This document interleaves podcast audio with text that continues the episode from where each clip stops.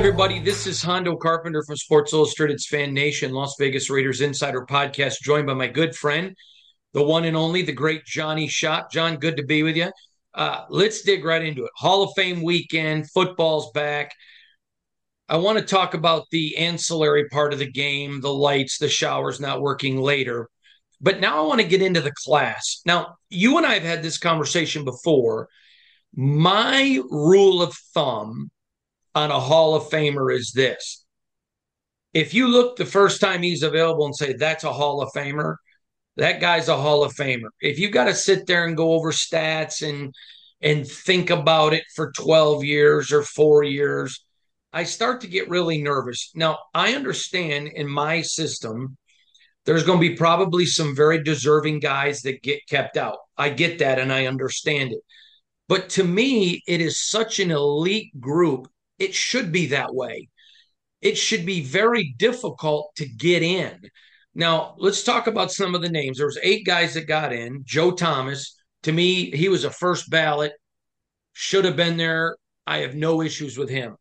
Next, Zach Thomas, linebacker. I got no issues with him. I watched him play a long time. His ability to think, the way he changed games he's one of those guys. There were bigger guys, faster guys, stronger guys. He changed the game with his mind. And to me, that was a no brainer.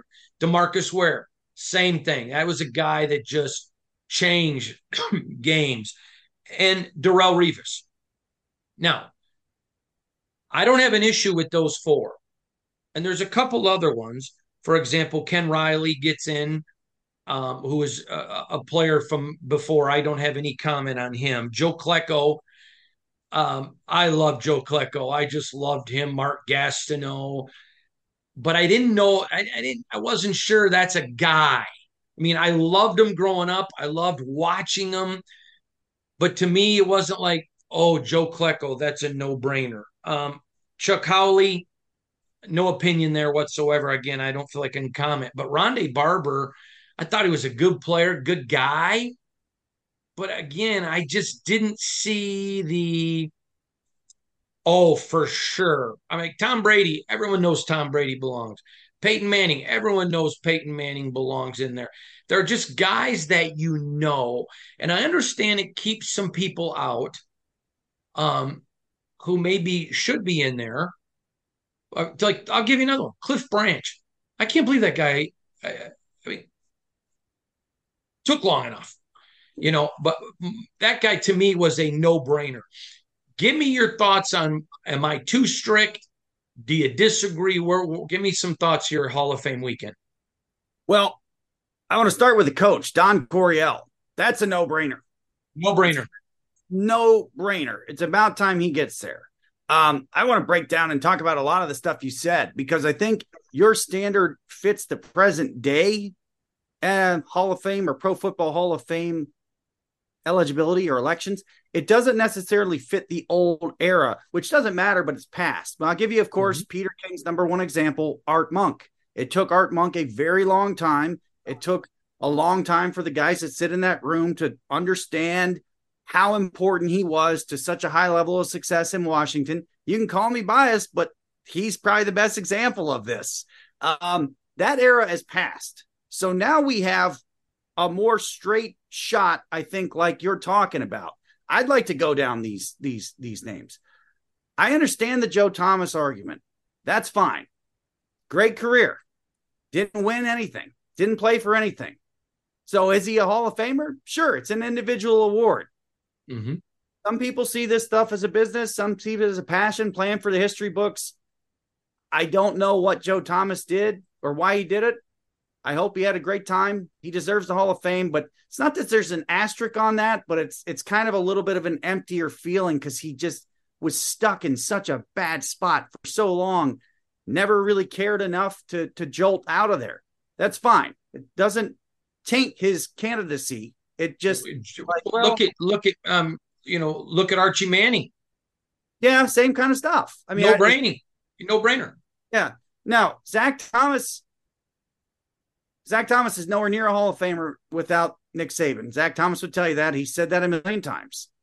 I don't think Zach Thomas is a Hall of Famer by the standard that I would keep. You mean without Jimmy Johnson?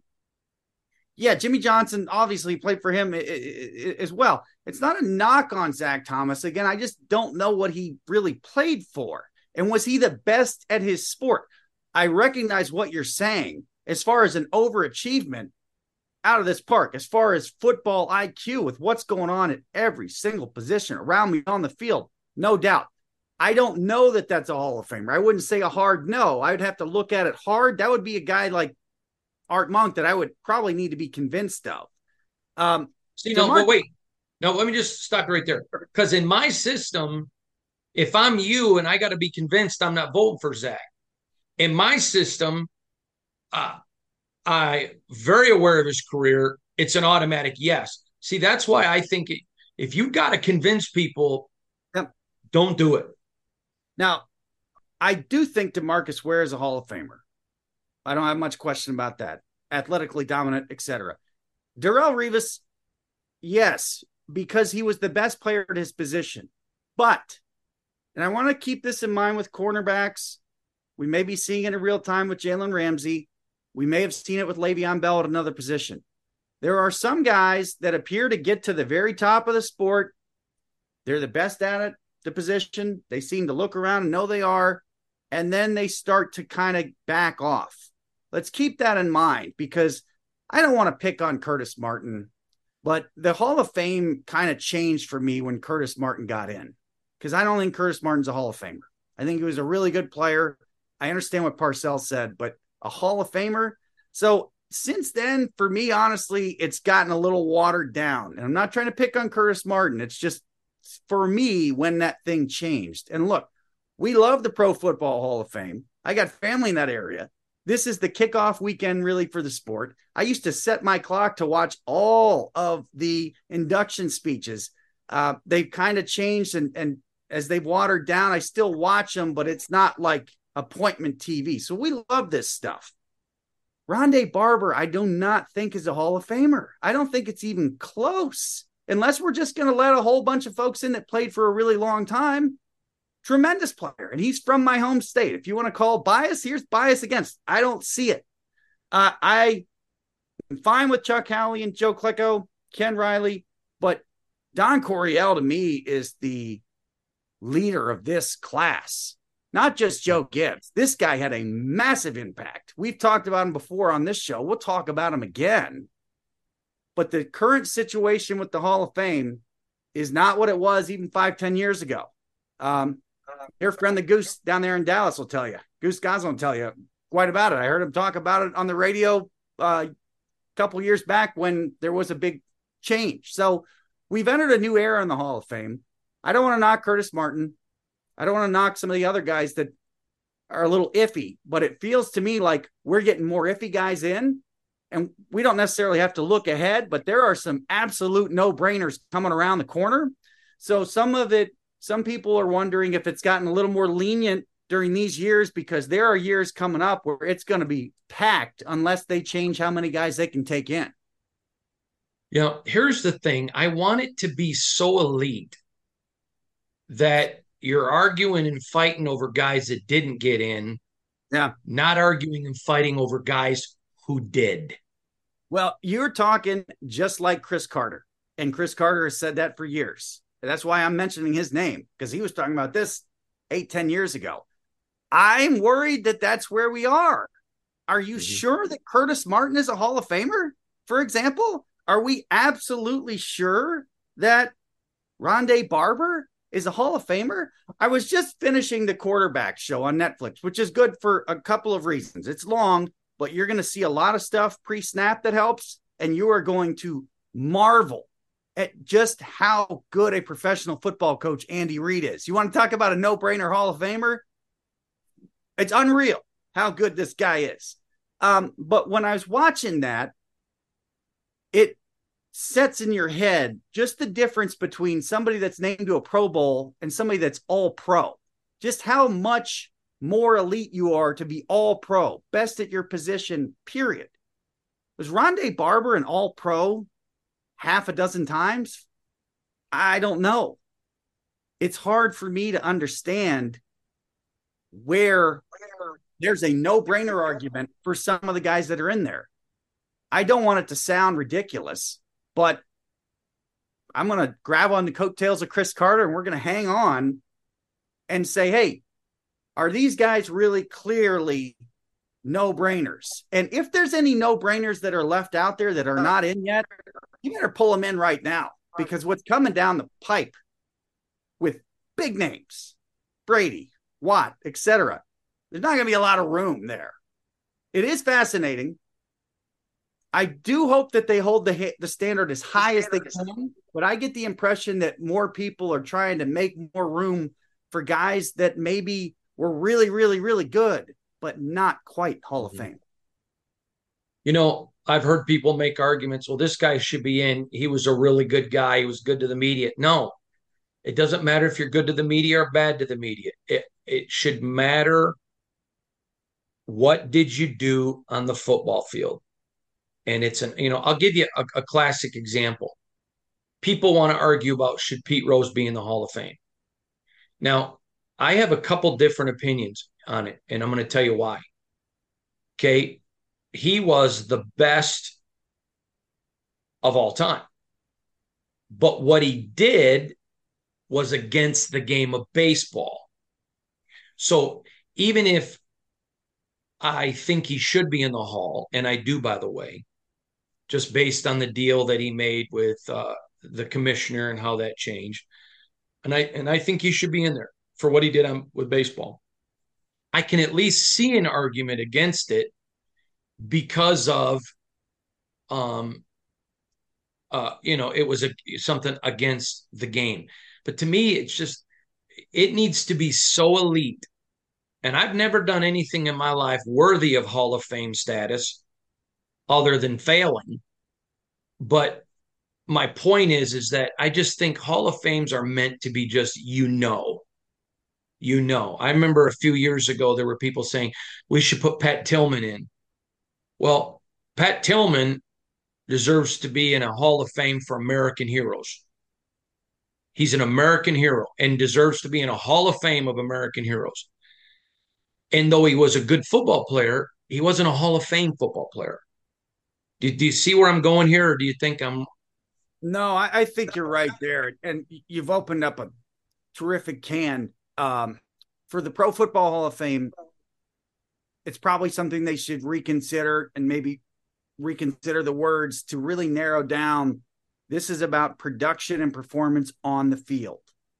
Mm-hmm. Now, the, the point you made about Pete Rose is endlessly fascinating. And I'd just like to say this about it because it's been so successful. The penalty of Pete Rose from Bartlett Giamatti was that you will never get in the Hall of Fame while you are alive. And to their credit, they're sticking with that. Pete Rose is going to leave the planet, not going to be in the Hall of Fame. After he's gone, absolutely going in because his performance on the field before day one of any gambling issue, before day one of any lying issue or covering up, without any question, the hit king is the hit king. So what we see there is actually, I think, an extremely effective punishment, but it doesn't have to do anything to to diminish the standard.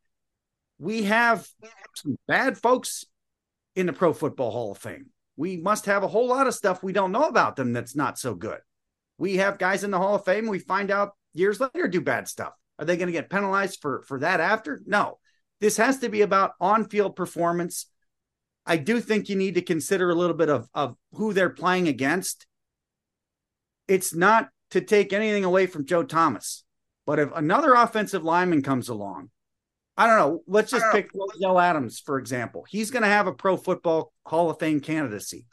He played for a lot more on a bigger stage than Joe Thomas. How do you negotiate what he's playing for versus Joe Thomas kicking people up and down the field when his team's out of the playoffs before mid-November and the other the other guys they're going against are maybe not all the way in, maybe they're rotating guys around they're not um, they're not necessarily putting it all out there on the line.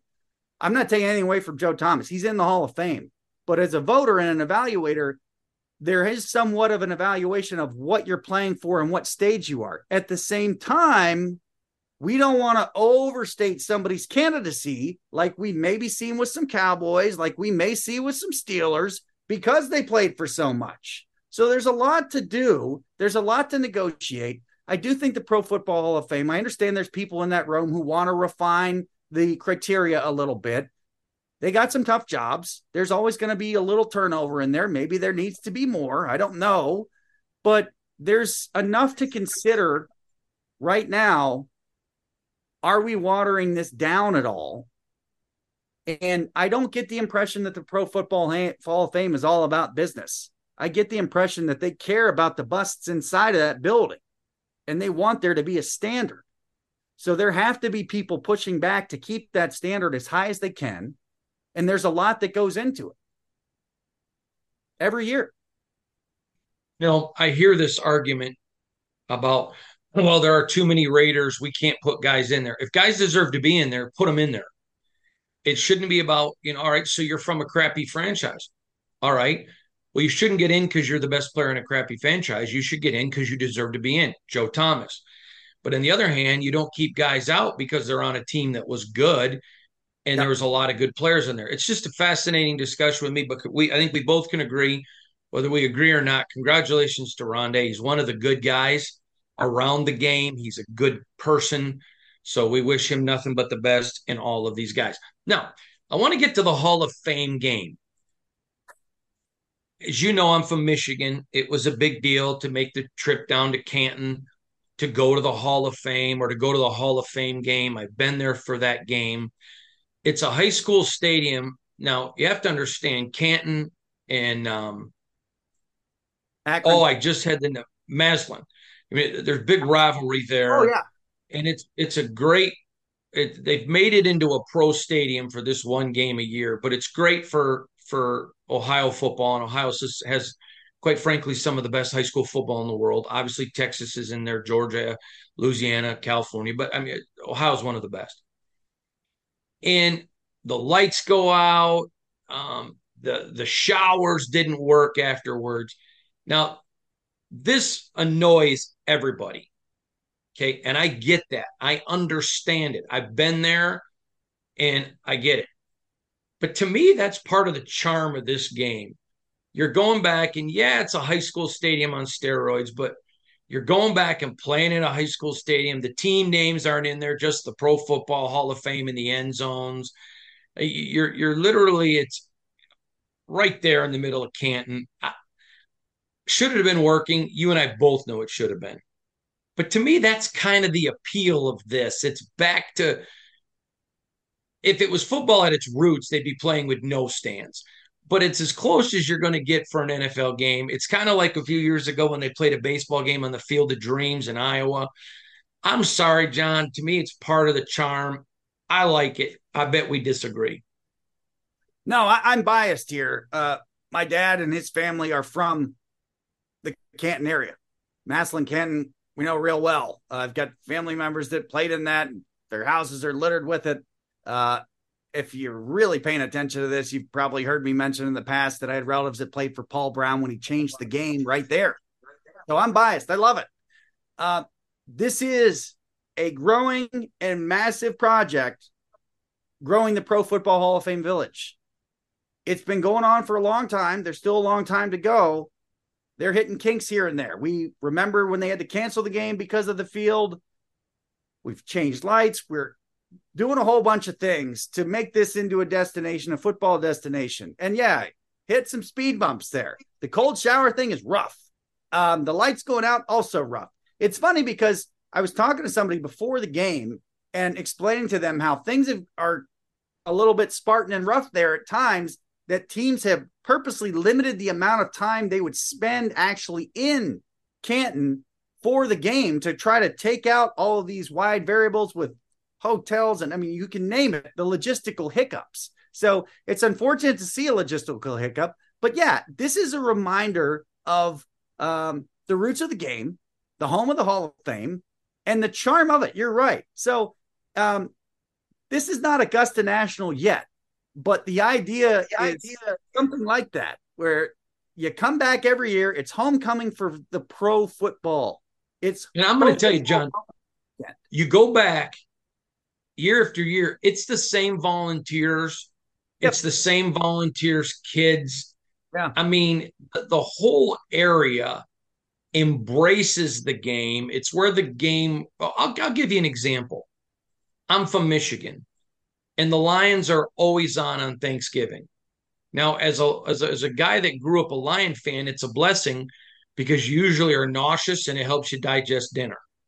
But or, the big laugh is is how many times are the Lions out of it before dinner starts. But I've said before, the Thanksgiving games should be for the elite teams. They should be able to flex those games. Um, I don't think the Lions should just have it because they've always been there. But to me, this is one of those things. I mean, the whole city, I think everybody in the city, now obviously I'm being yeah. speaking in hyperbole, but I think everybody in the city um, volunteers. Mm-hmm. Their grandkids are now volunteering. Hey, my grandma and grandpa used to volunteer. And I just think it, it, it keeps it, it's as much of a pro game as it can be and still feel like a high school game. And I'm, I'm just, I love it. To me, yeah. I think it's a great game. I know coaches love it because they get an extra preseason game. So, and players like the being able to put not the stars, but the players like to put the extra tape out there. And let's be honest, all of America, I don't even know what the ratings were, tunes in because it's kind of like, okay, take a deep breath. Football season is officially back now. Absolutely. Yeah. Look, this is a little bit like the Masters in that this event, the economic impact of this event is huge. It is the big community event every year. They talk about it all year. They work on it all year. There's facilities and things in Canton that probably would never be there, but they're used this one week or it's a little more than a week now, a year. There's plenty more to love about it. And yeah, I mean, listen, it's much more like a pro stadium today. I remember driving up 77 and you know, it's it's the home of the Massillon Tigers, and then there's the Pro Football Hall of Fame game there too. It's like, really? And it's crazy. And if you go up there and if you're in the, the, the Cleveland area or that part of Ohio, it's definitely worth checking out. It's like, wow, it it does have a little bit of Field of Dreams to it. So it's a positive. And overall. I do recommend everyone one time in their life go to a Canton McKinley Massillon game, just oh, one time. Man. Oh yeah, yeah. And again, I'm biased, but it's it's the best high school rivalry in the country. I'm biased. I, te- I tell everybody in high school you want to go to a Kent McKinley Massillon game. In college, I, there's a few rivalry games. I love the Apple Cup, Washington, Washington State, Alabama, Auburn. I mean, that's just a big one. The Red River rivalry with Texas and, in Oklahoma and Michigan State, excuse me, Michigan, Ohio State. Those are the big ones. And in the NFL, I mean, you want to go to a Raiders, Chiefs, a Bears, um, you know, a Bears taking on a Packers, Cowboys, uh, Eagles, Steelers, Cowboys. I mean, there's so many great rivalry games. It's one of the best ones. All right, John. Boy, we did a whole episode on the Hall of Fame. Can you believe it? I can. We'll probably do the same thing next year. It's great. It's kicked off. It's homecoming for pro football. We're going to enjoy the Hall of Fame ceremonies. Everyone's going to get pats on the back, tell old stories, celebrate Canton, and then we'll get I into hope next year. I hope next year the Hall of Fame like has issues with their popcorn makers and they ask all the families around the stadium to make popcorn at home and bring it because that's just so that game. There, there. I mean, it sounds hokey, but there is that much community support for that event. They love it. They love, love it. all right, he's they the one. The.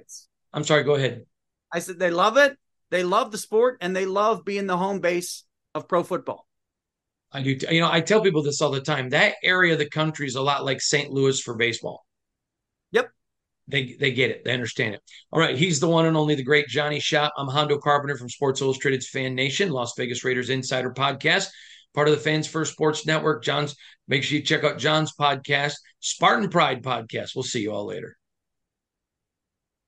This has been a Las Vegas Raiders Insider production on the Fans First Sports Network.